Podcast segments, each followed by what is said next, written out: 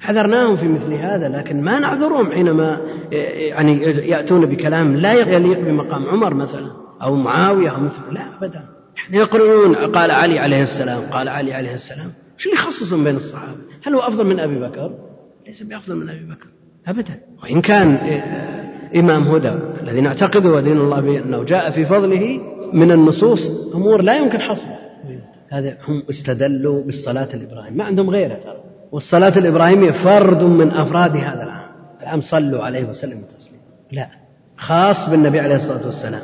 لكن إن أضفنا إليه دعنا من الصلاة الإبراهيمية هذه في وقتها وفي مكانها. الأصل صلوا عليه وسلموا تسليما نقول صلى الله عليه وسلم.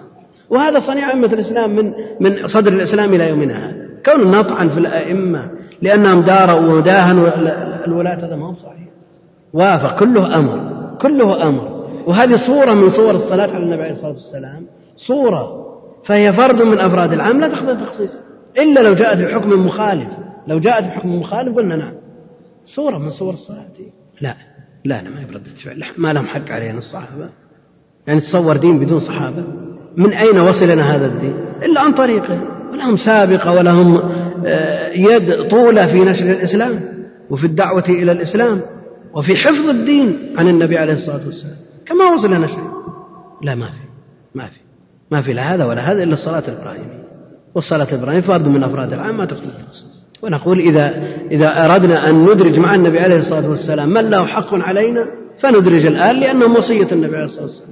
ومنزلة فوق رؤوسنا. ها؟ ما لهم حق عليك؟ صل, صل عليهم تبعا للرسول وسلم عليهم. لا لا لا هم داخلين وطالع ما عندنا إشكال. لكن لما يكون اللفظ له عرف عند الجميع عند أهل العلم وغيرهم عرف عام وعرف خاص ها؟ لا لكن إذا إذا عرف عند الناس كلهم ما يكفي لابد من التنصيص عليهم. وإذا وجد من ينكر فضل الصحابة لابد من التنصيص عليهم. لابد من من التنصيص عليهم. وقال إن الله اصطفى يعني اختار من بني بني إسماعيل واصطفى من بني إسماعيل كنانة واصطفى من كنانة قريشا واصطفى من قريش بني هاشم واصطفاني من بني هاشم. يتولون أزواج رسول الله صلى الله عليه وسلم أمهات المؤمنين. النبي أولى المؤمنين من وأزواجه أمهاتهم. هن أمهات المؤمنين. ويؤمنون بأنهن أزواجه في الآخرة خصوصا خديجة رضي الله عنها. أزواجه أمهات المؤمنين. والخلاف هل هن أمهات المؤمنات أو لا؟ جاء عن عائشة ما يدل على أنها أو أن أمهات المؤمنين لسن بأمهات للمؤمنات. لكن الخبر لا يسلم مما قال ودخول الإناث في جمع الرجال معروف في اللغة وفي النصوص أيضا. كانت من القانتين. فهن أمهات للمؤمنين رجالا ونساء. وهل يقال للنبي عليه الصلاة والسلام أبو المؤمنين أو لا يقال إذا كانت زوجاته أمهات المؤمنين فهو زوجهن أبو المؤمنين. وجاء في الخبر إنما أنا لكم كالوالد. قوله جل وعلا ما كان محمد أبا أحد من رجالكم هذا معروف عند أهل العلم أنه يخرج التبني الأبوة بالتبني. وأما في التعظيم والاحترام والتقدير فهو فوق الأب. نعم؟ هؤلاء بناتي. لا أم الأمهات المؤمنين. في التعظيم والتقدير والاحترام وإلا فحجابهن معروف منصوص عليه في القرآن.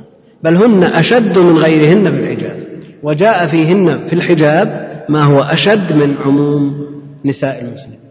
يا أيها النبي قل لأزواجك وبناتك ونساء المؤمنين في التعليل إنما يريد الله ليطهركم أهل البيت. سألتموهن متاعا فاسألوهن من وراء حجاب لا الحجاب مفروض على النساء بما في ذلك أمهات المؤمنين. وكان يعرفني قبل الحجاب. أمور مستفيضة متواترة هذه. نعم. هذا بلا إشكال. هذا ما في إشكال. والخلاف سقونه سقونه العلم بسبب قول عائشة. نعم. نحن أمهات رجالكم دون نسائكم. وهذا في كلام الخبر. ويتولون أزواج رسول الله صلى الله عليه وسلم أمهات المؤمنين ويؤمنون بأنهن أزواجه في الآخرة. هذه طريقة أهل السنة والجماعة. خلافا لمن قال مثل الروافض الروافض لا يعترفون لبعض أزواج النبي عليه الصلاة والسلام. وهم يجزمون بأنه توفي عنهن وهن في عصمته. بل يقذفون عائشة وقد برأها الله جل وعلا من فوق سبعة أرقعة. في كلام يتلى إلى آخر الزمان. ومن قذفها بعد أن برأها الله جل وعلا فليس له حظ في الإسلام. ويتولون أزواج رسول الله صلى الله عليه وسلم أمهات المؤمنين ويؤمنون بأنهن أزواجه في الآخرة.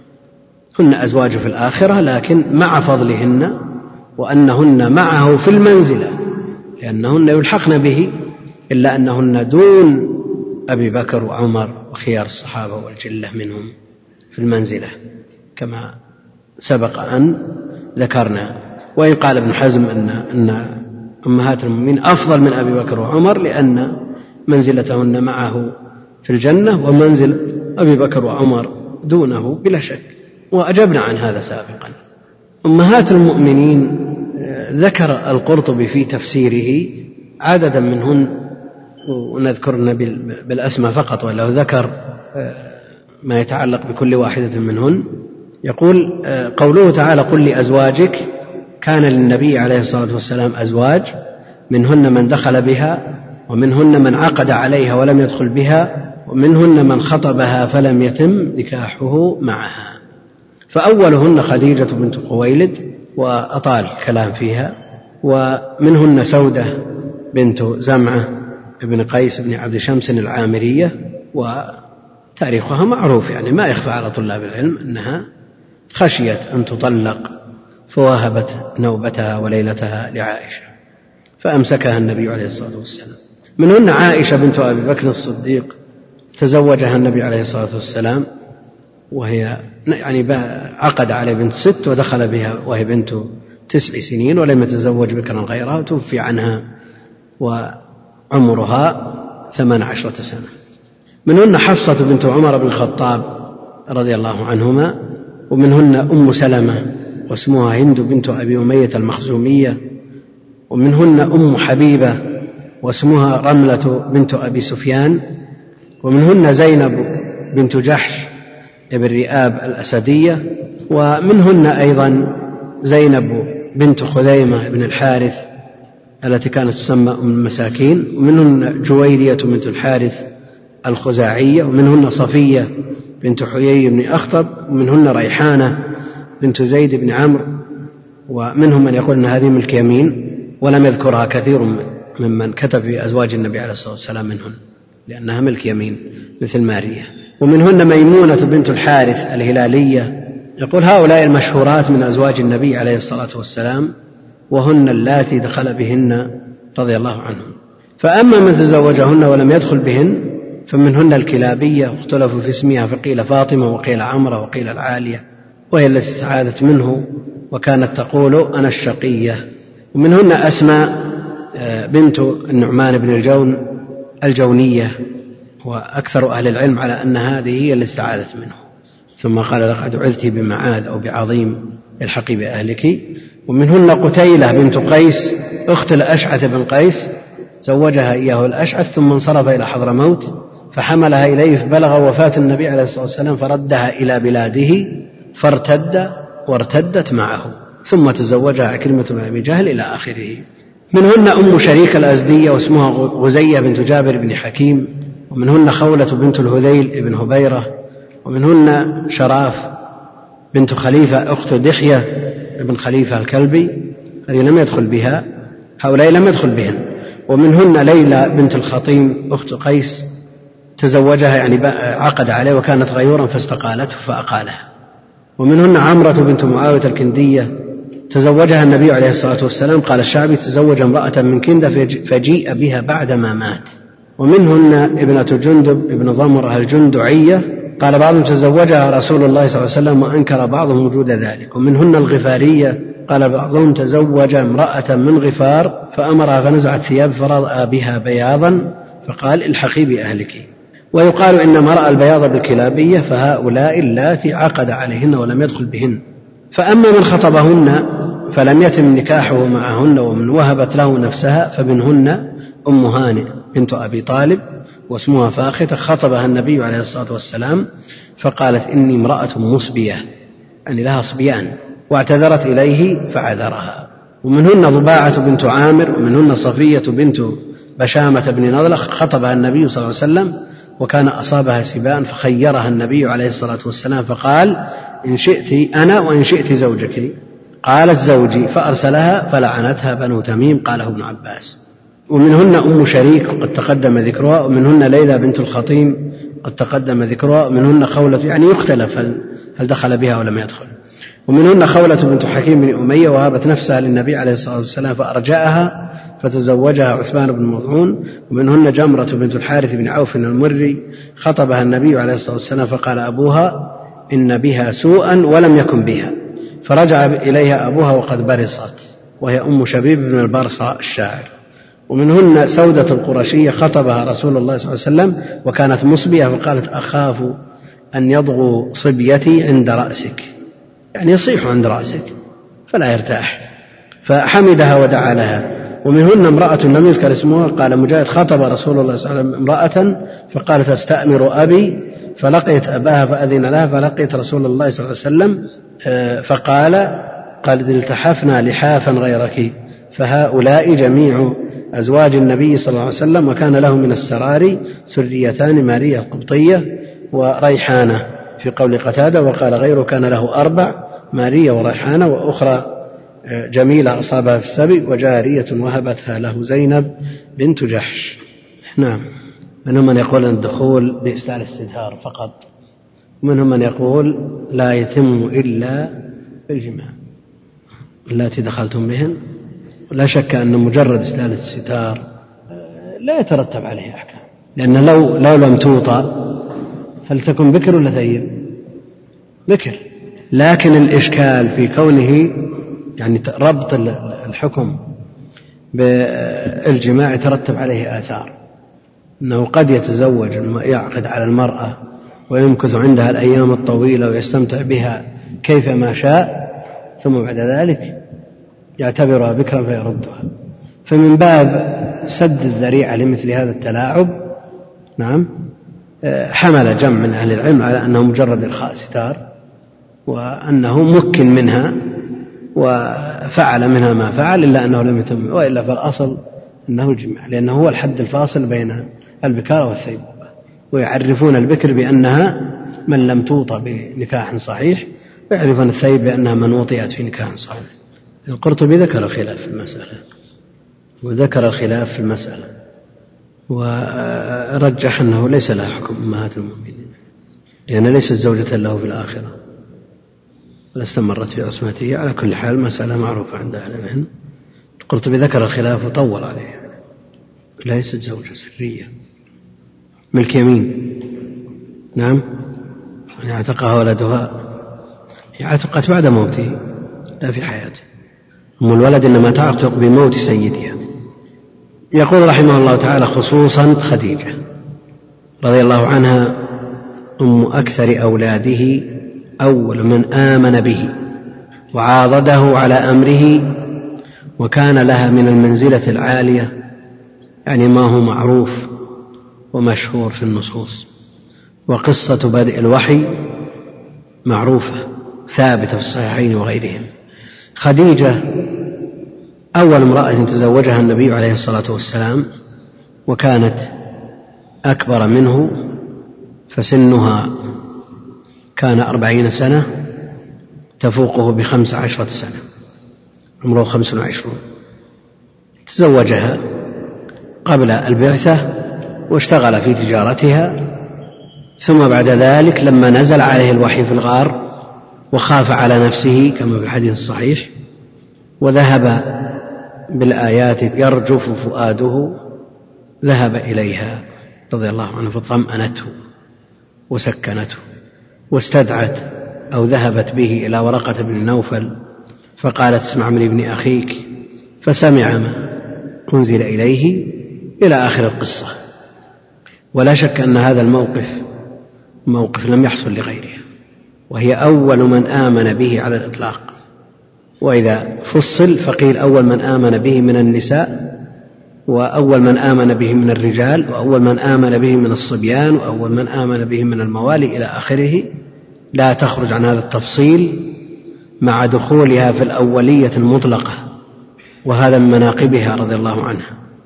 وجاء في فضلها فضائلها نصوص كثيرة جدا منها أنها بشرت ببيت في الجنة من قصب لا وصب فيه ولا نصب.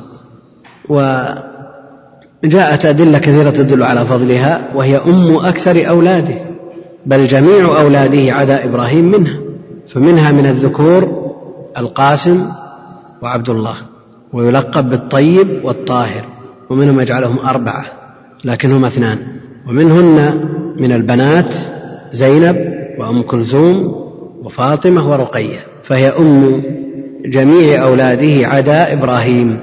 أول من آمن به وعاضده على أمره. نعم. إيه. لا شك أن السن الذي يقف عنده تقف عنده الولادة الحنابلة يقولون الخمسين والواقع يشهد بأن الولادة بعد الخمسين. إلى الآن ما زال النساء في بعد الخمسين يلدن بل منهن من تناهز الستين تلد على كل حال هذا أمر الواقع ويشهد بخلافه. ويبنون عليه انقطاع الحيض وقد وجد من تحيض بعد آه، الخمسين. ومر علينا في كلام الخرقي أنها من الخمسين إلى الستين أمرها موقوف. وهذا دليل على أن الاحتمال قائم لأنها تحيض بعد الخمسين والواقع يشهد بذلك.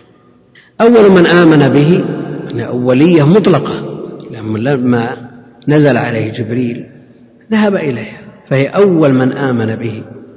ورقة بن نوفل الذي صدقه فيما قال وطمأنه أيضا وقال هذا الناموس الذي أنزل على موسى إلا أنه مات قبل الدعوة.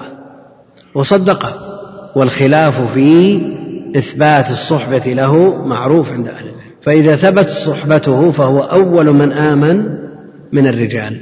هذا على القول بإثبات صحبته. ومن قال إنه مات قبل الدعوة فمعنى هذا أن استجابته مجرد تصديق نعم قبل أن يدعو. والمراد الاستجابة بعد الدعوة. استجابة من دعاه بعد دعوته عليه الصلاة والسلام. يعني ما أمر بتبليغ. وعلى كل حال الخلاف معروف بين أهل العلم وقد رؤي أو رآه النبي عليه الصلاة والسلام في الجنة سواء كان معدودا في الصحابة أو لا فهو مسلم على أي حال. وعاضده على أمره وكان لها منه المنزلة العالية وكان يذكرها بعد وفاتها ويصل صواحبها وغارت عائشة منها رضي الله عن الجميع بعد وفاتها فهذا يدل على فضلها. والصديقة بنت الصديق.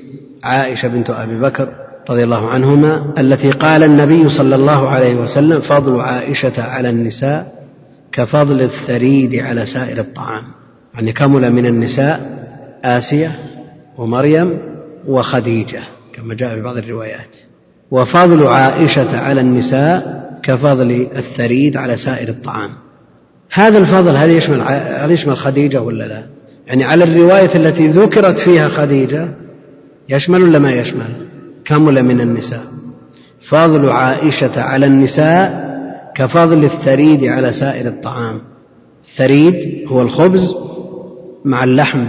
إذا ما الخبز تأدمه بلحم فذاك أمانة الله الثريد. فضل عائشة على النساء كفضل الثريد على سائر الطعام. وجاء في مناقب الزوجتين الشيء الكثير مما يجعل الخلاف في هذه المسألة تفضيل إحداهما على الأخرى قوي بين أهل العلم والترجيح فيه شيء من العسر. حتى قال بعضهم أن عائشة في وقتها أفضل آه، خديجة في وقتها أفضل وعائشة بسبب ما حصل بواسطتها من نشر للعلم والدين بعد وفاة النبي عليه الصلاة والسلام أفضل من هذه الحيثية. ولا يمنع أن يكون التفضيل من وجه دون وجه. قد تكون عائشة أفضل في العلم والتبليغ وهذا هو الحاصل وخديجة أفضل في الإيواء والنصرة والدعم للنبي عليه الصلاة والسلام. فضل عائشة على النساء كفضل الثريد على سائر الطعام. الثريد عرفنا أنه الخبز مع اللحم. إذا اختلف العلماء في المفاضلة بين الزوجتين فماذا عن فاطمة سيدة نساء أهل الجنة؟ هل هي أفضل منهما أو دونهما؟ يعني هل تدخل فاطمة بقوله عليه الصلاة والسلام فضل عائشة على النساء والأصل أن الجنسية تشمل جميع النساء؟ هل نقول هذا باقي عام محفوظ أو نقول مخصوص؟ نعم. كيف؟ من أين يشم مثل هذا؟ نعم. إيه هذا إن جاء هذا وجه شبه بعيد. نعم. وفضل فضل عائشة على النساء كفضل الثريد على سائر الطعام.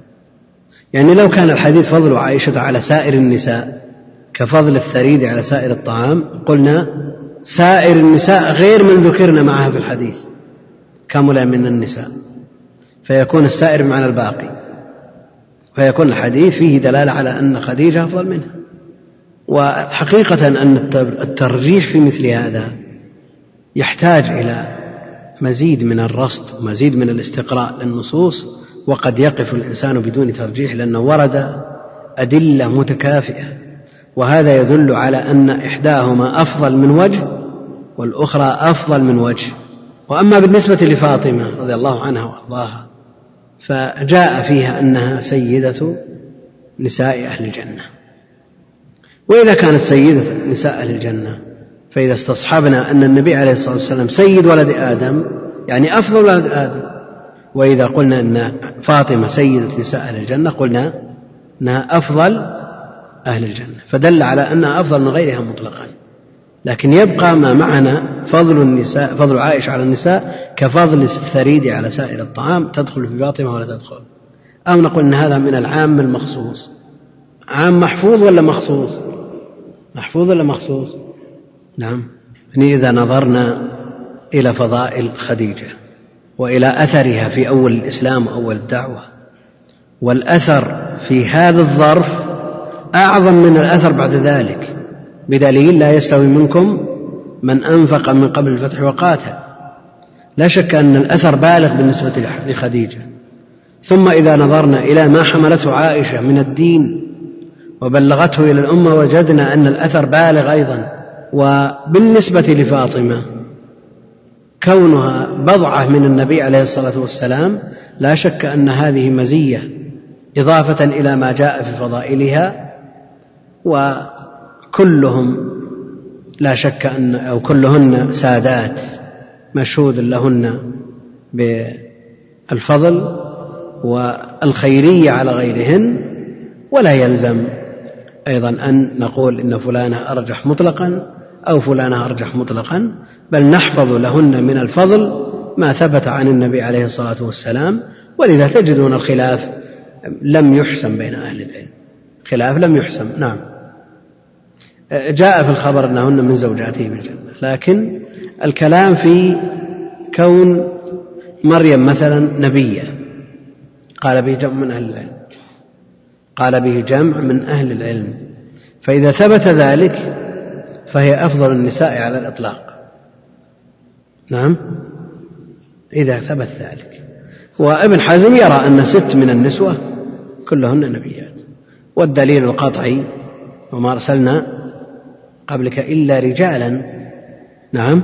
يدل على أنه ليس في النسوة أو ليس من الأنبياء ولا المرسلين أحد من النسوة.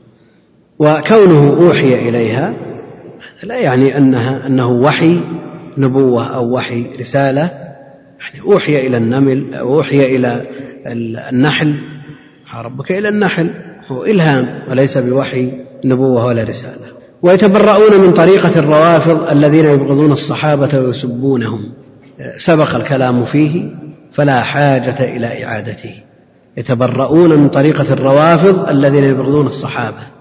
ويسبونهم ويخونونهم ويحكمون بردتهم إلا النفر اليسير.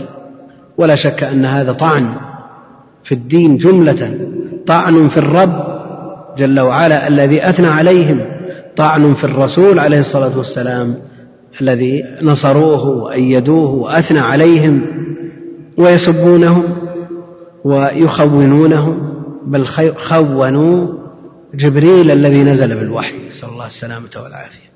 وطريقة وطريقة النواصب الذين يؤذون أهل البيت بقول أو عمل. نواصب عرفنا أن منهم من شابه الرافضة في وضع الأحاديث واختلاقها. وهذا لا شك أنه من باب ردة الفعل. الروافض وضعوا في فضائل أهل البيت الشيء الكثير فانبرى بعض من ينتسب إلى الصديق قالوا, قالوا فانبرى بعض البكريين إلى الوضع على النبي عليه الصلاة والسلام. هم ينتسبون إلى أبي بكر هم من باب العاطفة فقط ينتسبون إلى الصحابة من باب العاطفة فقط وإلا الانتساب لا يتم إلا مع الاتفاق. أما مع الاختلاف فلا يتم الانتساب لا يتم الانتساب. وضعوا في فضائل أبي بكر وعمر في مقابل ما وضعته الرافضة في فضائل علي وأهل البيت. وهؤلاء نسأل الله السلامة والعافية. أعني الطائفتين كلهم على ضلال. ووفق الله أهل السنة والجماعة فعملوا بما ورد في فضائل أهل البيت وعملوا بما ورد في فضائل الصحابة وتولوا الجميع وتبرأوا من الطائفتين. وهذا تقدم الكلام فيه. وطريقة النواصب الذين يؤذون أهل البيت بقول أو عمل. يقول المعلق الشيخ ابن مانع رحمه الله هذا هو الحق الذي يجب المصير إليه. وقد ضل كثير من المؤرخين المتنطعين فجعلوا أنفسهم كأنهم حكام بين أصحاب رسول الله صلى الله عليه وسلم فصوبوا وخطأوا بلا دليل بل باتباع الهوى وضعف الدين. ولقد أحسن ابن عدوان النجدي بقوله حيث قال ابن عدوان هذا ناظم الواسطية. ونمسك عما كان بين صحابة وما صح معذورون فيه فقل قدي فإما لهم أجران أو أجر يا فتى فلا تبغي قولا غير ذلك تهتدي. وليسوا بمعصوم وليسوا بمعصومين فاسمع مقالنا.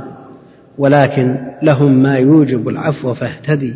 فقد صح عن خير الخلائق أنهم لخير القرون افهم بغير تردد. وهذا سيأتي شرحه في كلام الشيخ إن شاء الله تعالى. والله أعلم. وصلى الله وسلم وبارك على عبده ورسوله نبينا محمد وعلى آله وصحبه أجمعين. الحمد لله رب العالمين. وصلى الله وسلم وبارك على عبده ورسوله نبينا محمد وعلى آله وصحبه أجمعين. أما بعد فيقول المؤلف رحمه الله تعالى في تتمة الكلام السابق في الصحابة رضوان الله عليهم ويمسكون يعني أهل السنة والجماعة يمسكون يكفون ويحجمون ولا يقدمون على ذكر ما شجر بين الصحابة من اختلاف وقتال ونزاع. لما لهم من الفضائل ولما لهم من الحق على الأمة لا يجوز أن يجعلوا فاكهة للمجالس يتحدث بمثالبهم وما حصل منهم. يقول رحمه الله ويمسكون عما شجر وما بدر وما بدا من الصحابة ويقولون إن هذه الآثار المروية المدونة في كتب التواريخ وكتب الأدب في مساوئهم منها ما هو كذب وهذا كثير جدا. منها ما هو كذب وهذا أكثر ما يذكر عن الصحابة. وفي كتب الأدب من ذلك الشيء الكثير وكذلك في كتب التواريخ لأن هؤلاء المؤلفين لا يسلمون من هوى فالنواصب وضعوا وكذبوا في مثالب أهل البيت وعكسهم الروافض وضعوا وأسرفوا وأكثروا في مثالب الصحابة. فالكثير من ذلك كذب لا تقبلن من التواريخ كلما جمع الرواة وخط كل بنان. أكثر التواريخ تحتاج إلى إعادة نظر تحتاج إلى إعادة نظر وأن تدرس الأخبار والآثار على منهج أهل الحديث في النقد. وإذا حصل ذلك بان الواقع وارتحنا من كثير من هذه الأخبار. تجد كتب التواريخ مشحونة بمثالب الصحابة وما شجر بينهم لا سيما تلك الكتب التي كتبها من تلبس ببدعة نصرا لمذهبه وحطا على مخالفه. وأما بالنسبة لما جاء في كتب الأدب وتشويه صور الأبرياء من الصحابة والتابعين ومن جاء بعدهم حتى من الخلفاء. والله المستعان. فلا تقبل هذه الأخبار إلا بعد نقدها وتمحيصها. وظهر حديثا كتاب يدرس أخبار تاريخ الطبري يبين الصحيح منها والضعيف. هذا جهد طيب لو صنع في هذه الكتب لا سيما المبنية على الأسانيد. أما ما لا إسناد له مما يوجد في كتب التواريخ وكتب الأدب فهذا يرد مباشرة لأن المعول على الثبوت والثبوت مبناه على الإسناد مبناه على الإسناد. ما لا يذكر في إسناد فلا قيمة له. وإذا كان صاحب العقد الفريد وهو أفضل بكثير وأنظف بكثير من الأغاني وغيره من كتب الأدب لما طولب ذكر عن بعضهم أنه لما طولب بإسناد أخذ بمجامع ثوبه وأسنده إلى الحائط وقال هذه أسانيدنا. وكم من خبر يذكر في هذه الكتب ومداره على وضاع فهذه المروية هذه الآثار المروية في مساوئهم ومثالبهم منها ما هو كذب وهذا كثير جدا. والقبول مداره على الثبوت. نعم أهل العلم يتساهلون في أخبار المغازي والسير يتساهلون في قبولها لكن هذا فيما لا يترتب عليه حق. مجرد الأخبار سرد الأخبار التاريخية التي لا يفهم منها ما يترتب عليه حكم شرعي هذا يتسامحون فيه لأن القصد منه التسلية والاستجمام وقد يذكر للاعتبار شريطة ألا يتعرض لأحد لأن الكلام في الأشخاص محرم والمحرم من أحكام الشرع فيطلب له ما يطلب لأخبار الأحكام ولا يقبل إلا بسند صحيح. هذا إذا ترتب على ذكره فائدة. ومع الأسف أن المسألة ما زالت إلى يومنا هذا وبعض الناس فاكهته الكلام والقيل والقال في الأخيار فضلا عن الأشرار. وقد يسلم كثير من الأشرار من لسانه ويتصدى للأخيار. هذا خذلان ونتيجته الحرمان من العلم والعمل. ولذا لا تجد في هؤلاء الكتبة من الأدباء الذين يذكرون هذه المثالب ويأتون بها على أنها أخبار مسلية. وفيها الدسائس لا تجد فيهم من هو حقيق وجدير بالعلم والعمل مثل هذا يحرم. وإذا كان المسعودي هو من أوائلهم هو فيه تشيع مؤرخ وإذا كان صاحب الأغاني كذلك فيه تشيع وفيه وهو أيضا شعوبي ناقم على العرب فمثل هؤلاء كيف يعتمد على أخبارهم؟ كيف تقبل أقوالهم؟ كيف تصدق نقولهم؟ هؤلاء لا يؤمنون من تركيب الأسانيد ولو ذكروا الخبر بأصح الأسانيد لا يؤمنون من تركيب الأسانيد. فهؤلاء ليسوا بثقات ومثلهم كثير. ولذا يقول القحطاني رحمه الله لا تقبلن من التواريخ كلما جمع الرواة وخط كل بنان. ثبت لا سيما الذي يترتب عليه انتهاك عرض. أعراض المسلمين حفرة من حفر النار. يقول ابن دقيق العيد وقف على شفيرها العلماء والحكام. فلا بد من التحري والتثبت لا سيما ما يتعلق بالعلماء وما يتعلق بالحكام. ووقوفهم على شفيرها يدفعون من يتكلم في أعراضهم بغير حق. والتأويل الآخر أنهم يحتاجون إلى الكلام في الناس وقد يزلون فيتكلمون في من لا يستحق الكلام. ولذا عاب بعضهم على المحدثين أنه يتكلم في الرواة فلان ضعيف فلان كذاب فلان كذا وقد يكون هذا الراوي الذي يتكلمون فيه قد حط رحله في الجنة. لكن كلام العلماء في الرواة إنما هو لمحض النصيحة وهذا واجب من واجبات الدين فالدين النصيحة. لأن العلماء لو تركوا هذا المجال لما عرفنا صحيح الحديث من سقيمة فلا بد من الكلام في الرواة. لكن الكلام في شخص لا يترتب على الكلام فيه شيء احفظ لسانك ولن تسأل عنه يوم القيامة. والله المستعان. منها ما هو كاذب ومنها ما قد زيد فيه ونقص. يعني يكون له أصل القصة لها أصل لكن زيد فيها أو نقص منها. ولا شك أن الزيادة والنقص مؤثران في القصة. فإذا زيد فيها على الواقع ردت وإذا نقص منها عن واقعها فإنها ترد لأن الزيادة والنقص آه، قد يكون مخلا بالأصل وهذا أيضا كسابقه ينبغي يجب أن يرد إنما يؤخذ الثابت فقط من غير زيادة ولا نقصان مع أن الثابت من ذلك هم معذورون فيه لأنهم مجتهدون كما يقرره الشيخ رحمه الله. ومنها ما, ما قد زيد فيه ونقص وغير عن وجهه. غير عن وجهه. تجد الصحابي الجليل فعل هذا الفعل لقراء احتفت به ونزله سائق الخبر على غير ما سيق من أجله. فالخبر قد يكون مقبولا في حال ومردودا في حال. ويصدر عن الصحابي في الحال التي هي محل القبول فيصرفه ويجعل الحال التي من أجلها حصل هذا الأمر في الحال المردوده ولا شك أن الأحوال لها تأثير في الأخبار لها تأثير في الأخبار. النبي عليه الصلاة والسلام لما قال ما بين المشرق والمغرب قبلة. معروف أن النبي عليه الصلاة والسلام خاطب به أهل المدينة لكن هل يقبل أن يخاطب به أهل نجد أو أهل مصر؟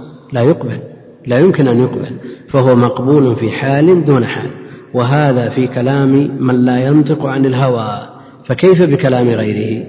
كيف بكلام غيره؟ والله المستعان. والصحيح منه يعني الثابت عن هؤلاء الأخيار هم فيه معذورون هم فيه معذورون إما مجتهدون مصيبون وإما مجتهدون مخطئون هم معذورون بالاجتهاد. فإذا اجتهد الحاكم فأصاب فله أجران وإذا اجتهد فأخطأ له أجر لكن شريطة أن يكون من أهل الاجتهاد. أما غير أهل الاجتهاد لا يجوز لهم أن يجتهدوا في مثل هذه الأمور ولا في غيرها من أمور الدين. ولذا لا يجوز أن يتولى آه، القضاء أو الولاية عامي لا يصلح للاجتهاد ثم بعد ذلك يقول إنه اجتهد. سواء أصاب أو أخطأ ماجور لا يمكن. هذا لا بد أن يكون من أهل الاجتهاد. والصحيح منه هم فيه معذورون لأنهم مجتهد. فمن أصاب الحق له أجران ومن أخطأه بعد استفراغ وسعه وبذل جهده في النظر مأجور أجر واحد وإن أخطأ. كما جاء في الحديث. وهم مع ذلك يعني أهل السنة والجماعة لا يعتقدون أن كل واحد من الصحابة معصوم من كبائر الإثم وصغائره أهل السنة لا يدعون العصمة لأحد إلا للأنبياء. أما من دونهم فليس بمعصوم. تجري منه الذنوب ويجوز عليه الصغائر والكبائر. وقد حصل من بعضهم ما حصل في عهد النبي عليه الصلاة والسلام منهم من سرق ومنهم من زنى ومنهم من شرب حصل منهم هذا. لكن كم نسبة من حصلت منه هذه الهفوات بالنسبة لغيرهم ممن لم يحصل منه؟ وقائع الزنا خمس لا تزيد. ونحن نرى ونقرأ ونسمع من يقول أن المجتمعات لا بد أن يقع فيها ما يقع. وهذا عصر النبوة لم يسلم. نعم لم يسلم لكن كم نسبة من وقع منه هذا الخطأ؟ السرقة كم سرق من الصحابة؟ كم زنى منهم؟ الزنا خمس وقائع فقط. كم شرب؟ إذا قسنا هذا بمن جاء بعدهم من العصور في القرن الثاني كثر تضاعف أضعاف كثيرة والذي يليه أشد ولا يأتي زمان إلا والذي بعده شر منه. ويبرر بعضهم يقول إن عشرة بالمئة ليست بظاهرة. أمر طبيعي عشرة بالمئة. يعني إذا كان الرياض خمسة ملايين خمسمائة ألف سهل يعني. أمر طبيعي عادي لا تحتاج إلى علاج لأنها ليست بظاهرة الله المستعان. يعني هذا يجعل يخدر الناس ويوطئ للإباحية مثل هذا الكلام. فلا يجوز من مثل هذا الكلام بحال. يعني خمس قضايا في جيل كامل يقال لا مانع أن يقع عشر بالمئة. يعني هل الصحابة خمسون رجلا ليقال عشرة بالمئة؟ الرسول عليه الصلاة والسلام توفي عن أكثر من مئة ألف. كم نسبة خمسة لمئة ألف؟ لا شيء. لا شيء. والله المستعان. نعم؟ أي من كل عشرين ألف واحد. لا على عهد الرسول عليه الصلاة والسلام. وهم مع ذلك لا يعتقدون أن كل واحد من الصحابة معصوم عن كبائر الإثم وصغائره بينما أهل البدع يدعون العصمة لكبرائهم ورؤسائهم ومتبوعيهم يرون أنهم معصومون وإذا كانوا معصومين فكل ما ينطقون به فهو شرع وهذا سبب ضلالهم. إن صح ما ينسبونه إليهم وغالبه ليس بصحيح غالبه ليس بصحيح. قوم بهت أهل كذب نسأل الله السلامة والعافية. بل يجوز عليهم الذنوب في الجملة. يجوز الذنوب على غير المعصوم. غير المعصوم يجوز عليه أن يرتكب الذنب بل يجوز عليهم الذنوب في الجملة. أهل العلم يفرقون بين قولهم في الجملة وبين قولهم بالجملة. في الجملة وبالجملة. في الجملة يعني في غالب الأحوال لا في جميع الأحوال ولا في جميع الأشخاص. وأما بالجملة فهذه يجمع يشمل جميع الأحوال وجميع الأشخاص. والتجويز لا يعني الوقوع. التجويز لا يعني الوقوع. بل يجوز عليهم الذنوب في الجملة ولهم من السوابق. يعني ما يختصون به في مقابل ما يقع منهم من هفوات لهم من السوابق والفضائل ما يوجب مغفرة ما يصدر عنهم إن صدر.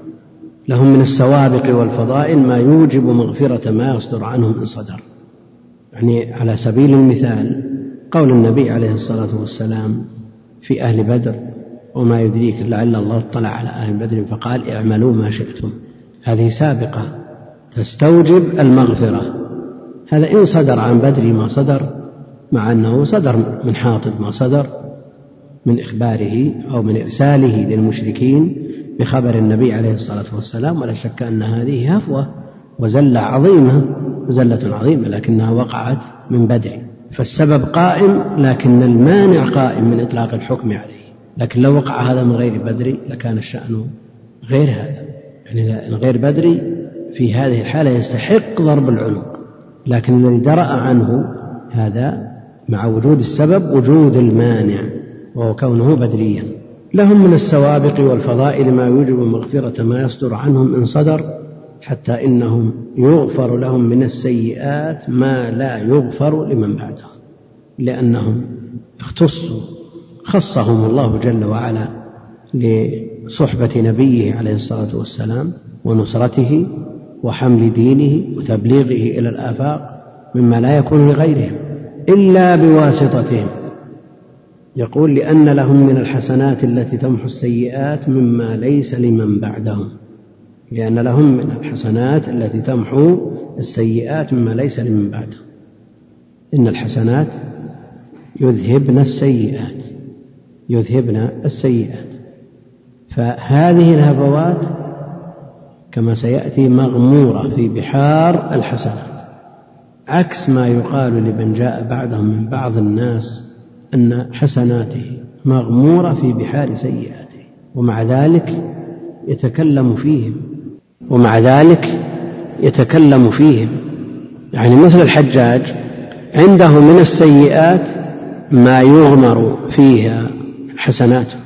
نعم له حسنات له كلمة التوحيد وله العناية بالقرآن لكن له من السيئات من الظلم وامتهان وإذلال الصحابة رضوان الله عليهم ما حصل منه ولذا يقول الذهبي وغيره وله حسنات مغمورة في بحار سيئاته. نسأل الله العافية. ومع ذلك تكلم في, في الأخيار. وعلى مر العصور يوجد له نظائر وأمثال ولسنا بحاجة إلى التمثيل. لأن لهم من الحسنات التي تمحو السيئات مما ليس لمن بعدهم. وقد ثبت بقول رسول الله صلى الله عليه وسلم إنهم خير القرون إذا ثبت أن الحسنات تمحو السيئات وتذهب السيئات وهذا نص قرآني لا يحتمل التأويل ونص محكم فماذا عن السيئات؟ هل تمحو الحسنات أو لا؟ أما بالنسبة للسيئة الكبرى التي هي الكفر الشرك الردة فهذا لا إشكال في ذلك لئن أشركت ليحبطن عملك ولكن ما دون ذلك من كبائر الذنوب لا تحبط الأعمال. عند المعتزلة ويسمون الإحباطية يقولون تحبط. كذلك الخوارج لأنهم يخرجون مرتكب الكبيرة من الإيمان بالكلية. وعند أهل العلم عند أهل السنة مسألة الموازنة بين الحسنات والسيئات. وقد تأتي هذه السيئات في المقاصة على جميع الحسنات. وليس هذا من باب الإحباط إنما هو من باب المقاصة. كما جاء في حديث المفلس لكنه مع ذلك عنده كلمة التوحيد لا تحبط بمجرد الذنوب خلافا للإحباطية الذي هم المعتزلة. نعم. لئن أشركت ليحبطن عملك نعم. الردة هل تحبط العمل بإطلاق أو لا بد أن يموت على الردة من يرتد منكم فيموت وهو كافر. هذا قيد. هذا قيد. فهل يشترط للإحباط أن يموت وهو كافر أو بمجرد الردة يحبط عمله؟ لئن أشركت ليحبطن عمله. والمسألة فيها آيتان إحداهما مطلقة والأخرى مقيدة. وتظهر الفائدة فائدة الخلاف في الحج. إذا ارتد ثم عاد إلى الإسلام وقد حج حجة الإسلام قبل ردته هل يؤمر بإعادتها أو لا يؤمر؟ من يقول أنه يحبط عمله بمجرد الردة؟ هذا لا بد من الإعادة. يحج حجة الإسلام لأن الأولى قد حبطت كغيرها من أعماله الصالحة. ومن يقول باشتراط أن يموت على ردته فيموت وهو كافر يقول هذا لا يحتاج أن يعيد حجة الإسلام لأنه سبق أن حج وعاد إلى الإسلام والشرط بل القيد آه، غير موجود. وقد ثبت بقول رسول الله صلى الله عليه وسلم إنهم خير القرون خير الناس قرني خير القرون خير القرون بالنسبة لهذه الأمة التي التي هي خير أمة أخرجت للناس. من لازم ذلك أن يكونوا خير البشر باستثناء الأنبياء. إذا كانوا هم خير الناس وخير القرون خير القرون بالنسبة لهذه الأمة. ومن باب أولى الأمم السابقة لأن هذه الأمة خير أمة أخرجت للناس. وأن المد من أحدهم إذا إذا تصدق به كان أفضل من جبل أحد ذهبا ممن بعدهم. وقد تقدم الكلام في هذا الحديث في بيان فضلهم. ولو أن أحدكم أنفق مثل أحد ذهبا ما بلغ مد أحدهم ولا نصيفه. المد ما يملأ كفي الرجل المعتدل هذا مد. لا يوازي جبل أحد بالنسبة لنفقة الصحابة. والله مقتضى القيد فيموت وهو كافر أنه لا بد أن يموت على ردته وإلا عمله باقي موقوف إلى أن يموت. إذا عاد إلى الإسلام على الخلاف من يقول أن مجرد الردة محبطة للعمل يقول يلزمه أن يحج. وإذا قال أن العمل موقوف على الموت فإن مات على عمله بطل حجه على ردته بطل حجه وإن عاد إلى الإسلام فحجه محفوظ له فيموت وهو كافر هذا القيد معتبر. وأن المد من أحدهم إذا تصدق به كان أفضل من جبل أحد ذهبا ممن بعدهم. ثم إذا كان قد صدر من أحدهم ذنب فيكون قد تاب منه يعني يوفق للتوبة. إذا صدر من أحدهم ذنب وفق للتوبة وكثير منهم يقدم نفسه يأتي تائبا منيبا نادما ويقدم نفسه للإزهاق لإقامة الحد وأي توبة أعظم من أن يقدم مهجته لإقامة الحد عليه.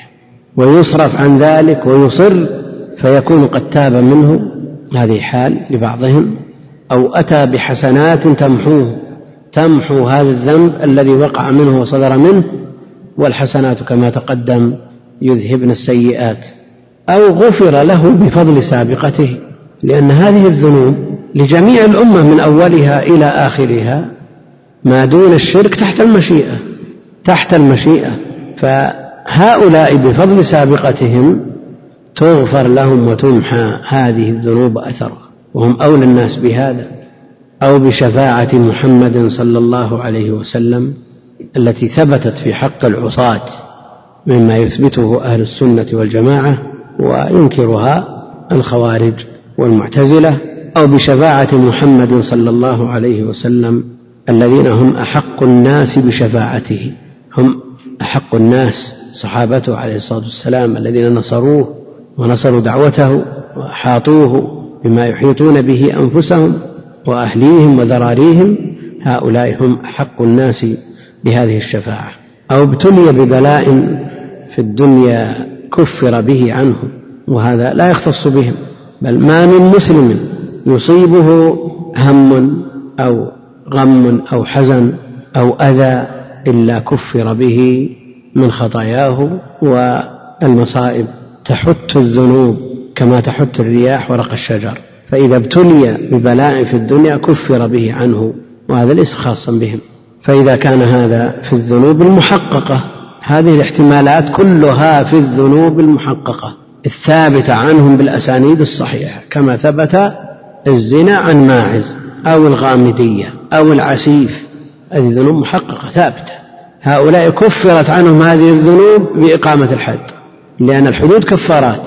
لو قدر أنه وجد ممن لم يقم عليه الحد مثل هذه الذنوب فلهم من السابقة ولهم من الحسنات ولهم من شرف الصحبة الذي لا يتطاول عليه أحد جاء بعدهم وشفاعة النبي عليه الصلاة والسلام هم أولى بها وكذلك نصيبهم من الابتلاء كما هو شأن غيرهم في تكفير الذنوب.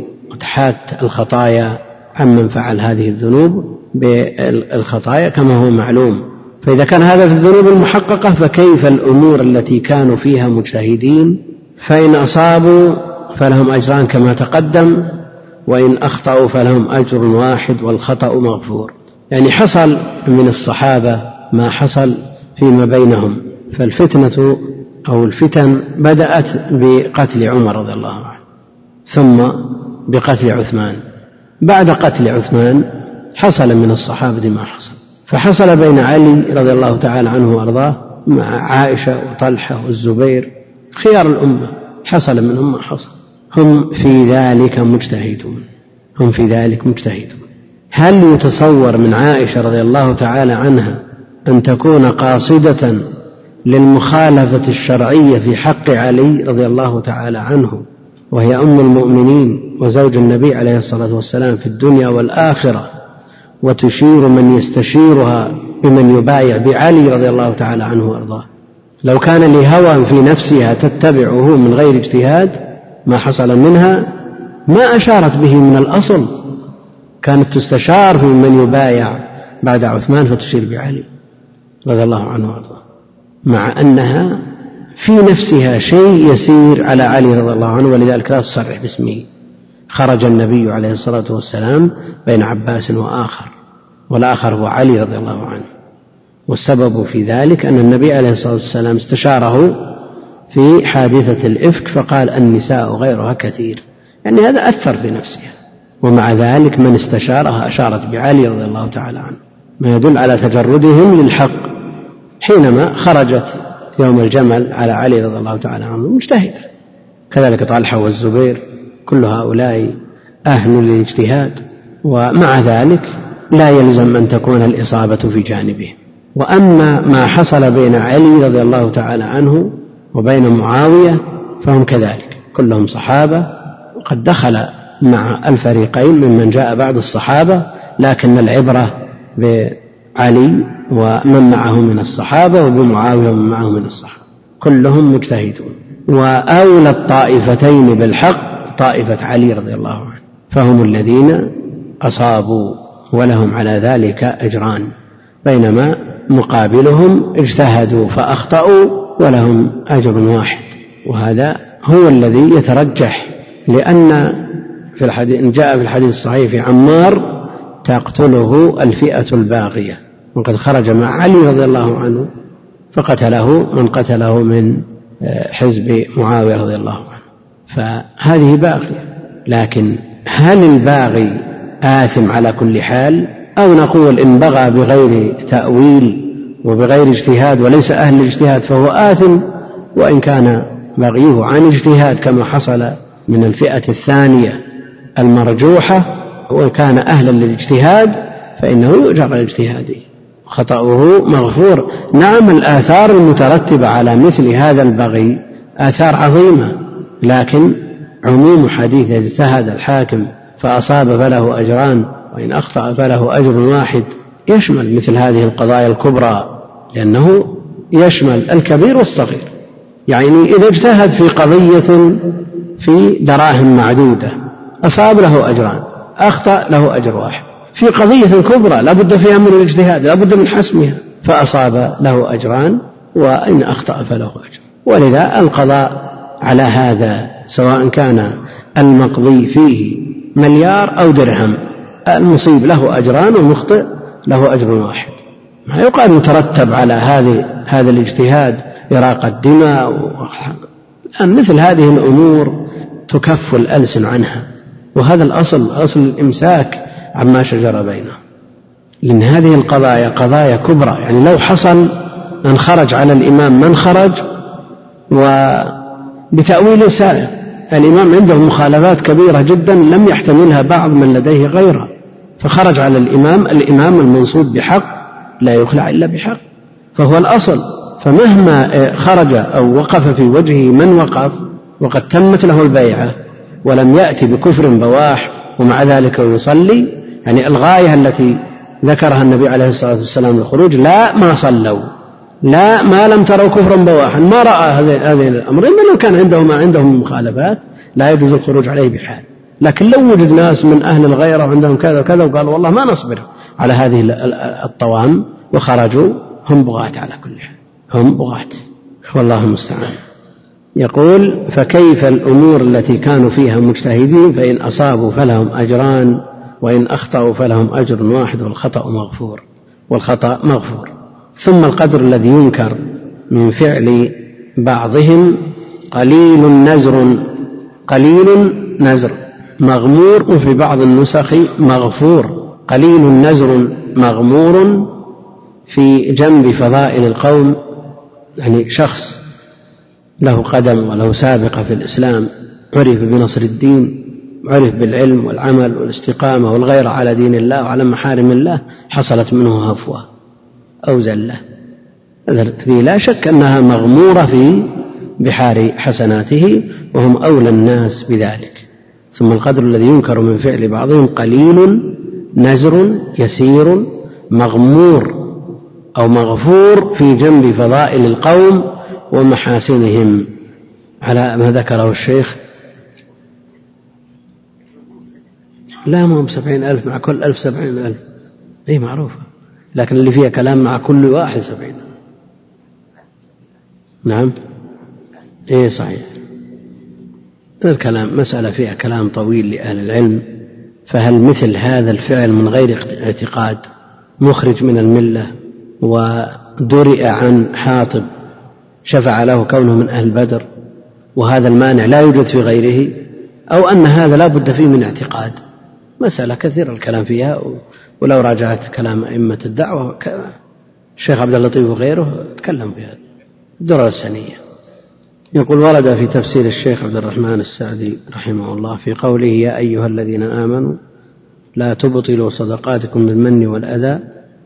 قال كما أن الحسنات يذهبن السيئات فكذلك السيئات تبطل الحسنات. نعم قد يقترن بالعمل ما يبطله. قد يقترن بالعمل ما يبطله. وليس هذا جاري ليس هذا بجار على مذهب الإحباطية. يعني العمل إذا عمله المسلم بشروطه وأركانه وواجباته ثم فرغ منه وثبت أجره له وكتب له هذا لا يحبط يبقى له أجر. لكن إن اقترن به ما يقتضي البطلان سائر الأعمال هذا هذا. إذا أتى بما يضاده ويناقضه انتهى. وليس معنى هذا أن السيئات بإطلاق تبطل الحسنات. في خطب المخضوبي كانت مشهورة قبل سنين وكان أكثر المساجد وأئمتها من لم يؤهل لتحضير الخطب يكتفون بهذه الخطب ويقرؤونها على المنابر بل بعضهم يترك الكتاب في المنبر وهي مرتبة على الأشهر وعلى الخطبة الأولى لشهر الله المحرم الثانية الثالثة الرابعة الأولى لصفر وهكذا. وفيها خطب للمناسبات. هي خطب مسجوعة وفيها شيء مما يرق, يرق القلوب وإذا كان القارئ لهذه الخطبة إذا كان بعد صوته ندي أثر في السامع. لكنها مكررة مكرورة يعني على مر السنين تكرر هكذا. ففي الخطبة الأولى لشهر شوال فيها فكما أن الحسنات يذهبن السيئات فكذلك السيئات يذهبن صالح الأعمال. هذا موجود ويردده الخطباء في كل سنة في الخطبة الأولى من شهر شوال. وكلام الشيخ الآن يقول فكذلك السيئات تبطل الحسنات هذا ليس على إطلاقه. يعني هل إذا زنى أو سرق تبطل صلاته أو يبطل صيامه؟ لا. لكن لو أتى بمبطل للصلاة نعم تبطل. أتى بمبطل للصيام يبطل.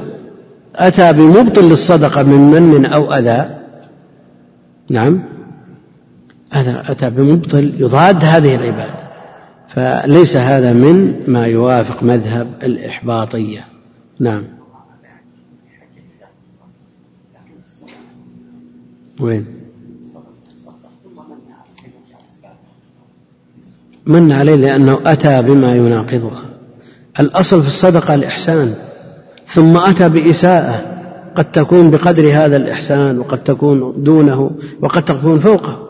قد تكون قد يكون المن أشد من أثر هذه الصدقة. يقول ثم القدر الذين الذي ينكر من فعل بعضهم قليل.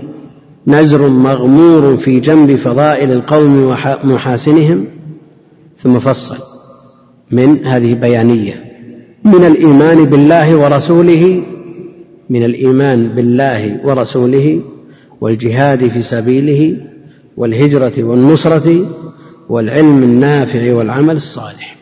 يعني لهم من هذه الأمور القدح المعلى لهم من الإيمان بالله ورسوله فما وقر في قلوبهم ما لا تزحزحه الشبهات ولا الشهوات بل هو كأمثال الرواسي من الجبال وقر في قلوبهم من الإيمان بالله ورسوله ما يحفظه ويعرفه كل من قرأ في سيرهم. مع الأسف كثير من طلاب العلم لا يلتفت إلى مثل هذه السير يعني يبخل ويشح بالوقت على مثل هذا. تجد يعنى بالأحكام يعنى بالحديث وتكون عنايته بالقرآن وما يختم القرآن أقل من عنايته بالحديث وعنايته بالحديث أقل من عنايته بالأحكام العملية وهكذا. ومعرفة العقيدة أيضا لها نصيب ولله حمد من الدروس واهتمام العلماء والمتعلمين لكن القراءة في السير بما في ذلك سيرة القدوة عليه الصلاة والسلام النصيب أقل. فلا بد من النظر في سير القوم لأن هذا مما يقوي الإيمان ويثبته في النفس. كيف يتم الاقتداء بالنبي عليه الصلاة والسلام وحياته العملية تخفى على كثير من طلاب العلم؟ ولعل من الفوائد التي حصلت بسبب النيل منه عليه الصلاة والسلام ما جعل بعض الناس يقرأ في سيرته وخصائصه ومعجزاته وشمائله. فما يحصل من هذه الأمور وإن كان لا شك أنه يؤثر في نفس المسلم ويحز فيها إلا أنه ليس بشر محض. الكلام في عرضه عليه الصلاة والسلام وهو أسوأ. الله جل وعلا يقول لا تحسبوه شرا لكم بل هو خير. في مثل هذه الأمور تلفت المسلمين إلى أن يقرأوا. وقد حصل هذا من كثير من البيوت لا يعرفون عن النبي عليه الصلاة والسلام إلا الاسم. ثم هذه الأحداث جعلتهم يطلعون على سيرته وعلى شمائله عليه الصلاة والسلام ومعجزاته ودلائل نبوته. هذا مطلوب. هذا من أولى ما تصرف فيه الأوقات. فمثل هذا إذا اطلعنا على سير السلف الصالح لا شك أننا نعرف لهم أقدارهم. نعرف لهم أقدارهم. يعني لو لم نطلع على شيء من فضائل أبي بكر ما الذي يرجحه عندنا على غيره؟ يكون في شك يعني من الأحاديث التي جاءت في فضله لكن إذا اطلعنا في سيرته قرنا العلم بالعمل. ورأينا أن أبا بكر لأن بعض الناس بعض الكتاب مع الأسف يقف حيران حينما يسمع في فضائل أبي بكر وينظر في عمله وينظر في فضائل عمر وينظر في عمله. يحصل عنده شيء من الخلل في التصور. يعني عمر أفعاله العملية حاضرة في مناسبات كثيرة بينما أبو بكر يعني سبب تفضيله يعني ما وقر في قلبه من الإيمان وهذا من أعظم الأسباب التي يرجح بها الشخص. ثم بعد ذلك الآثار المترتبة على الإيمان فالإيمان هو الأصل وبهذا فاق أبو بكر غيره من الأمة. ولذلك بعض الكتاب يعني يتردد كيف يفضل أبو بكر وعمر في المناسبات كلها حاضر؟ ودعني أضرب عنق فلان يعني غيره هذه لا شك. لكن هل هذه أعظم من غيرة أبي بكر؟ يعني حينما يقول عمر دعني أضرب عنق هذا المنافق. ويقول الرسول عليه الصلاة والسلام اتركه. أيهم أشد غيرة؟ هل نقول أن عمر أشد غيرة من النبي عليه الصلاة والسلام؟ صحيح. فإذا نظرنا في سير القوم بدقة وحددنا فيها وتأملنا فيها وجدنا التفضيل على حقيقته. ومن الإيمان بالله ورسوله والجهاد في سبيله. يعني لو نظرنا في المغازي وجدنا أنهم ضحوا بأنفسهم ضحوا بأنفسهم وأموالهم وأولادهم بين يدي النبي عليه الصلاة والسلام. سابقوا وسارعوا ونافسوا في هذه الميادين مما لم يحصل لغيرهم ممن أتى بعدهم. والجهاد في سبيله والهجرة. الهجرة إلى النبي عليه الصلاة والسلام ليست كالهجرة بعد وفاته عليه الصلاة والسلام. الهجرة واجب إلى النبي عليه الصلاة والسلام. وبقي حكمها إلى قيام الساعة من بلاد الكفر إلى بلاد الإسلام. وأما الهجرة إليه عليه الصلاة والسلام فهي شرط يشترطها النبي عليه الصلاة والسلام على من يريد بيعته. فيختلف أمر الهجرة ولذا ينص عليها. والهجرة والنصرة. نصر النبي عليه الصلاة والسلام أنت لا تستطيع أن تنصر النبي عليه الصلاة والسلام بذاته لأنه عليه الصلاة والسلام قد مات. لكن بيدك نصرة النبي عليه الصلاة والسلام تنصر سنته تنصر دينه ويحصل لك من ذلك النصيب الوافر إن شاء الله تعالى. والعلم النافع والعمل الصالح. العلم النافع علم الصحابة علم السلف والعمل الصالح فهم سباقون في ميادين العلم والعمل. قد يقول قائل أننا لا نرى علمهم إلا شيء يسير. جمل يسيرة تروى عن أبي بكر وجمل يسيرة تروى عن عمر وعن أكابر الصحابة. بينما نجد من جاء بعدهم من ألف مئات المجلدات. كيف يفوقون في العلم؟ علم السلف يختلف جذريا عن علم الخلف. علم السلف قليل مبارك وعلم الخلف كثير.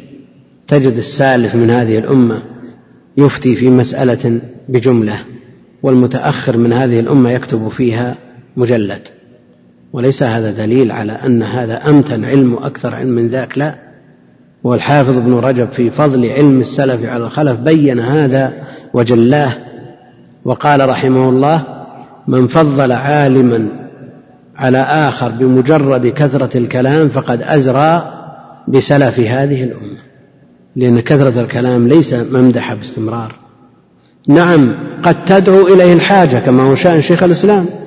شيخ الإسلام ابتلي بمخالفين وصار يرد عليهم وأسقط الواجب بهذه الردود فله أجره هذا جهاد. لكن إذا أمكن إجابة الموافق بأقل كلام وبأوضح كلام بأوجز عبارة فهو الأصل بخلاف المخالف الذي يحتاج إلى إيراد الأدلة وبسط الكلام ما لا يحتاجه الموافق. العمل الصالح هم أهل العلم وهم أهل العمل وينصح كل طالب علم أن ينظر في كتاب فضل علم السلف على الخلف للإمام الحافظ بن رجب رحمه الله. يقول من نظر في سيرة القوم بعلم وبصيرة وتجرد تنظر في سير القوم وهي مدونة في سير أعلام النبلاء وفي الحلية لأبي نعيم وغيرها من الكتب من نظر في سيرهم بعلم وبصيرة بصيرة ثاقبة يميز بين الفاضل والمفضول من الأعمال وما من الله عليهم به من الفضائل علم يقينا جزم يقينا أنهم خير الخلق بعد الأنبياء لأنهم خير قرون هذه الأمة وهذه الأمة خير الأمم إذا هم خير الأمم. حاشا الأنبياء. قال علم يقينا أنهم خير الخلق بعد الأنبياء. لا كان ولا يكون. لا كان ولا يكون مثلهم. يعني لا وجد في السابق ولا يوجد في اللاحق مثلهم. وأنهم الصفوة من قرون هذه الأمة. خير الناس قرني ثم الذين يلونهم ثم الذين يلونهم. القرن الجيل القرن الجيل. وانتهى قرن الجيل الأجيال الثلاثة على رأي شيخ الإسلام بنهاية الدولة الأموية. فكأنه يرى أن القرن يعادل أربعين سنة. نعم؟ مئة وعشرين بعد وفاته عليه الصلاة والسلام. فهذا هو المعدل لا يقال الناس يعيشون أكثر لا لكن في تداخل. تجد عشرين من القرن في القرن الماضي ثم أربعين في القرن الذي يليه. يعني في تداخل بين هذه القرون. الحافظ بن حجر يرى أن القرون المفضلة تنتهي بسنة 220 لأن فيها آخر أتباع التابعين الذين هم القرن الثالث. وأنهم الصفوة من قرون هذه الأمة التي هي خير الأمم. التي هي خير الأمم وأكرمها على الله عز وجل. ومضى الكلام في خيرية الصحابة على هذه الأمة وخيرية الأمة هذه على سائر الأمم. كنتم خير أمة أخرجت للناس بأي شيء؟ نعم. تأمرون بالمعروف وتنهون عن المنكر. هذا هو سبب خيرية هذه الأمة. وتركه سبب لعن بني إسرائيل. فالميزة التي ميزت هذه الأمة على غيرها من الأمم تأمرون بالمعروف وتنهون عن المنكر وتؤمنون بالله.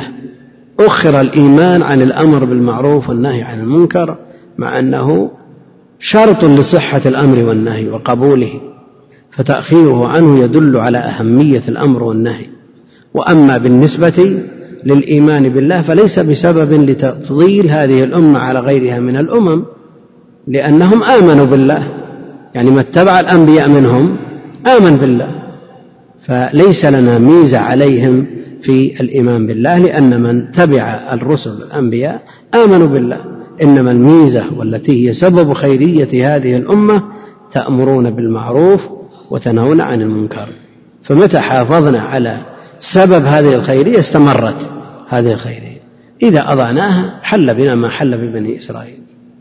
نسأل الله السلامة والعافية. اللهم صل على محمد وعلى آله وصحبه أجمعين. هذا يسأل سؤال مهم. يقول آه، كيف نجمع بين كون الصحابة رضي الله عنهم أفضل الخلق بعد الأنبياء وبين ما ثبت مرفوعا أن الصابر في زمن الغربة له أجر خمسين من الصحابة؟ أيام الصبر التي أخبر النبي عليه الصلاة والسلام في حديث حسنه جمع من أهل العلم عند أحمد وأبي داود وغيرهما أن العامل في آخر الزمان له أجر خمسين يعني المتمسك بالسنة العامل بها له أجر خمسين قيل منهم قال لا منكم. وهذا يرجع إلى ذات العمل. يعني هذا العمل أفضل من العمل في وقت ما يوجد فيه من الإعانة لأن زمن الغربة الإنسان يضيق عليه بسبب عمله فيحصل له من الأجور أجر خمسين من الصحابة في هذا العمل. أما أجر الصحبة وشرف الصحبة لن يناله أحد مهما بذل لأن المد لو أنفق أحدكم مثل أحد ذهبا ما بلغ مد أحدهم ولا نصيفه هل هذا نسبته خمسين بالمئة؟ خمسين من واحد إلى خمسين؟ لا ولا واحد إلى خمسة ملايين. في فضل الصحابة رضوان الله عليهم. أما هذا بالنسبة لهذا العمل الخاص وكون الشيء يفضل من وجه لا يعني التفضيل المطلق. والله أعلم وصلى الله وسلم وبارك على عبده ورسوله نبينا محمد وعلى آله وصحبه أجمعين. السلام عليكم ورحمة الله وبركاته. سم أحسن الله إليك. الحمد لله رب العالمين صلى الله وسلم على نبينا محمد وعلى آله وصحبه أجمعين.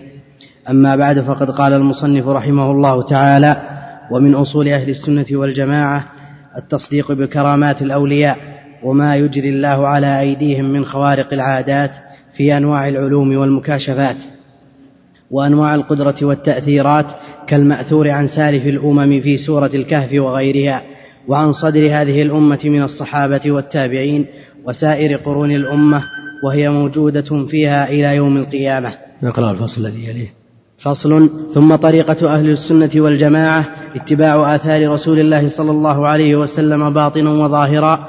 واتباع سبيل السابقين الأولين من المهاجرين والأنصار واتباع وصية رسول الله صلى الله عليه وسلم حيث قال عليكم بسنتي وسنة الخلفاء الراشدين المهديين من بعدي تمسكوا بها وعضوا عليها بالنواجذ وإياكم ومحدثات الأمور فإن كل محدثة بدعة وكل بدعة ضلالة ويعلمون أن أصدق الكلام كلام الله وخير الهدي هدي محمد صلى الله عليه وسلم ويؤثرون كلام الله على كلام غيره من كلام أصناف الناس ويقدمون هدي محمد صلى الله عليه وسلم على هدي كل أحد وبهذا سموا أهل, أهل الكتاب والسنة. وسموا أهل الجماعة. سموا أهل الكتاب والسنة السنة وسموا أهل الجماعة. وسموا أهل الجماعة لأن الجماعة هي الاجتماع وضدها الفرقة وإن كان لفظ الجماعة قد صار اسما لنفس القوم المجتمعين والإجماع هو الأصل الثالث الذي يعتمد عليه في العلم والدين وهم يزنون بهذه الأصول الثلاثة جميع ما عليه الناس من أقوال وأعمال باطنة أو ظاهرة مما له تعلق بالدين والإجماع الذي ينضبط هو ما كان عليه السلف الصالح إذ بعدهم كثر الاختلاف وانتشرت الأمة. الحمد لله رب العالمين وصلى الله وسلم وبارك على عبده ورسوله نبينا محمد وعلى آله وصحبه أجمعين أما بعد. فيقول المؤلف رحمه الله تعالى ومن أصول أهل السنة الذين ذهب أو تقدم وصفهم واعتقادهم من الأصول التي يقرون بها ويعتقدونها ما ثبت التصديق بما ثبت من كرامات الأولياء. التصديق بما, بما ثبت من كرامات الأولياء. وأهل السنة في هذا وسط بين غلاة في الإثبات وجفاة في النفي. فالفلاسفة ويتبعهم المعتزلة ومن يحكم عقله في كل شيء لا يثبت مثل هذه الكرامات ولا خوارق العادات لأنه إذا عرض عليه شيء عرضه على عقله والعقل لا يثبت إلا الأمور المضطردة أما الأمور النادرة لا يثبتها. فبعض الأحاديث التي اتفق على صحتها تجد بعض طلاب العلم يتسارع إلى نفيها لماذا؟ لجهله بذلك. جهل جهله بها. فمثلا في الحديث الصحيح في الصحيحين وغيرهما المرأة التي ركبها صاحبها فالتفتت إليه قالت ما خلقنا لهذا؟ ألقي في مجلس فبادر بعض طلاب العلم بتكذيبه. هذا كلام ليس بصحيح. هذا على طريقة العوام. العوام عندهم أنه في الأزمان الغابرة كل شيء يتكلم. ويضربون به المثل. يوم كل شيء يتكلم. يعني هذا عندهم متقرر عند عامة الناس. كل شيء يتكلم في الزمان السابق. ويريد بهذا أن هذا الكلام وإقرار مثل هذا الكلام على طريقة العوام لا على طريقة أهل العلم. هذا الكلام مرفوض. الإنسان المسلم عليه أن يرضى ويسلم بما جاء عن الله وعن رسوله عليه الصلاة والسلام. هذا ما أنكر لضعف في تصديقه بما جاء عن النبي عليه الصلاة والسلام إنما إنكاره لجهله. والنبي عليه الصلاة والسلام يقول آمنت بهذا أنا وأبو بكر وعمر. يعني هذا الذي قال هذا ليس بصحيح. هذا من خيار الناس ومن أكثرهم اقتفاء للآثار وأشدهم عبادة لكنه لجهله أو من جهله أتي. المعتزل يقول هذا ليس بصحيح. لماذا؟ لأنه لا يدخل مخ. يقول أبدا. البقرة عجمة. كيف تقول ما خلقنا لهذا؟ هذا الكلام ليس بصحيح. فعلى الإنسان أن يتوسط في أموره كلها. لا يكون مرتعا خصبا للخرافات. كل شيء يمشي عليه.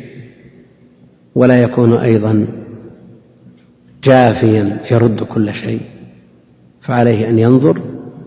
فما ثبت بالسند الصحيح هذا إن كان في الكتاب كقصة أهل الكهف مثلا والذي أماته الله جل وعلا مئة عام وقصة الذي عنده علم من الكتاب على خلاف فيه والأكثر على أن اسمه آصف. أنا أتيك به قبل أن يرتد إليك طرفك.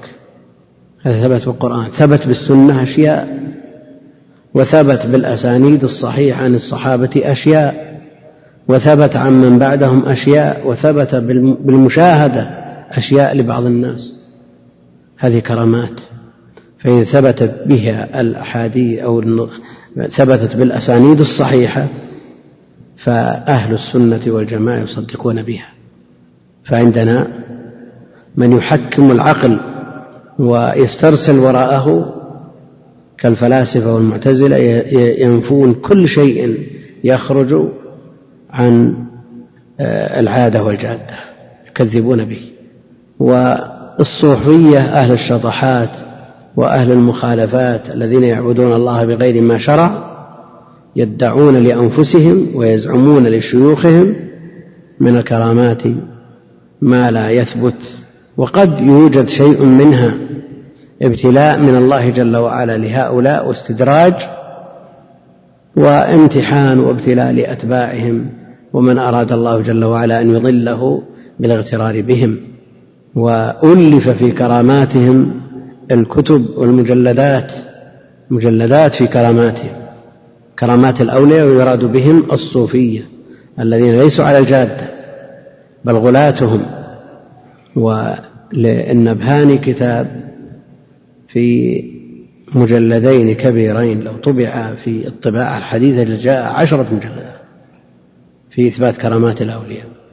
وللشعراني أشياء كثيرة يقشعر الجلد من من قراءتها وسماعها ويدعونها كرامات. وأمور لو فعلها صبي لحكم عليه بالجنون فعد من كراماته إلى أن يقول رضي الله عنه. أشياء ما تخطر على البال. كيف تمشي على عاقل؟ مما يدل على أن أكثر هؤلاء قد سلب على العقل. يعني في بعض طبقات الأولياء يقول وكان رضي الله عنه ما ترك محظورا إلا فعله.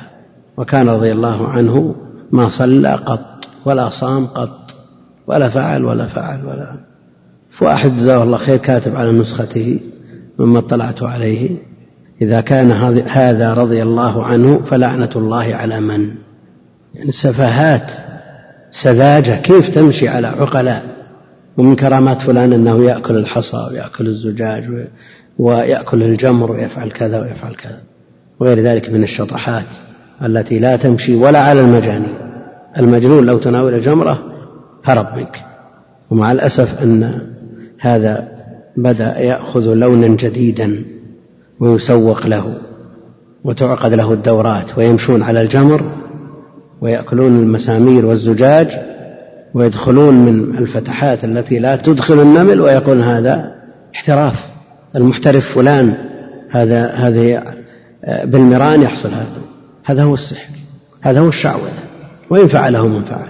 هناك سنن إلهية لا تتغير ولا تتبدل إلا بأمر الله جل وعلا. والضابط في هذا أن ينظر في حال هذا المدعي أن ينظر في حال هذا المدعي. إن كان على الجادة ملتزم بالكتاب والسنة قلنا كرامات. وإلا قلنا خوارق شيطانية.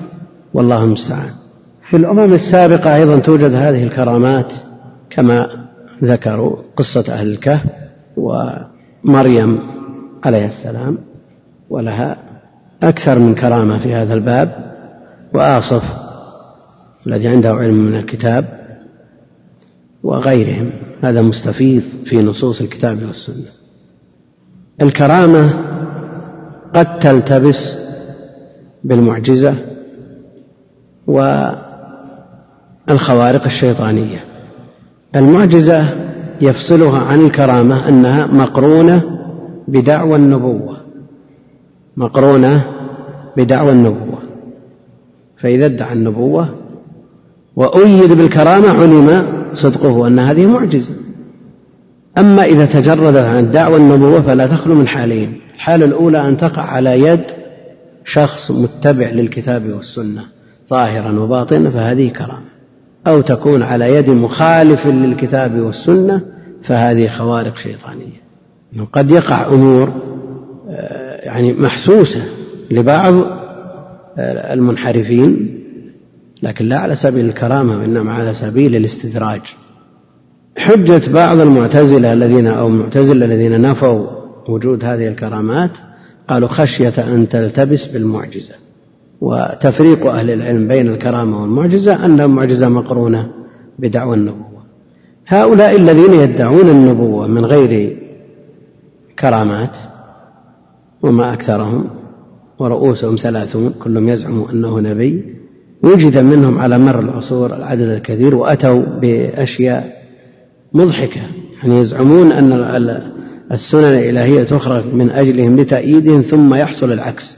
مسيلمة ادعى النبوة فقيل لهم أنهم بحاجة إلى ماء فأتى إلى بئر ماؤها قليل لا تناله الدلاء فبصق فيها فغارت يبسا وفي كتب الأدب أبواب لهذا النوع لأخبار المتنبئين.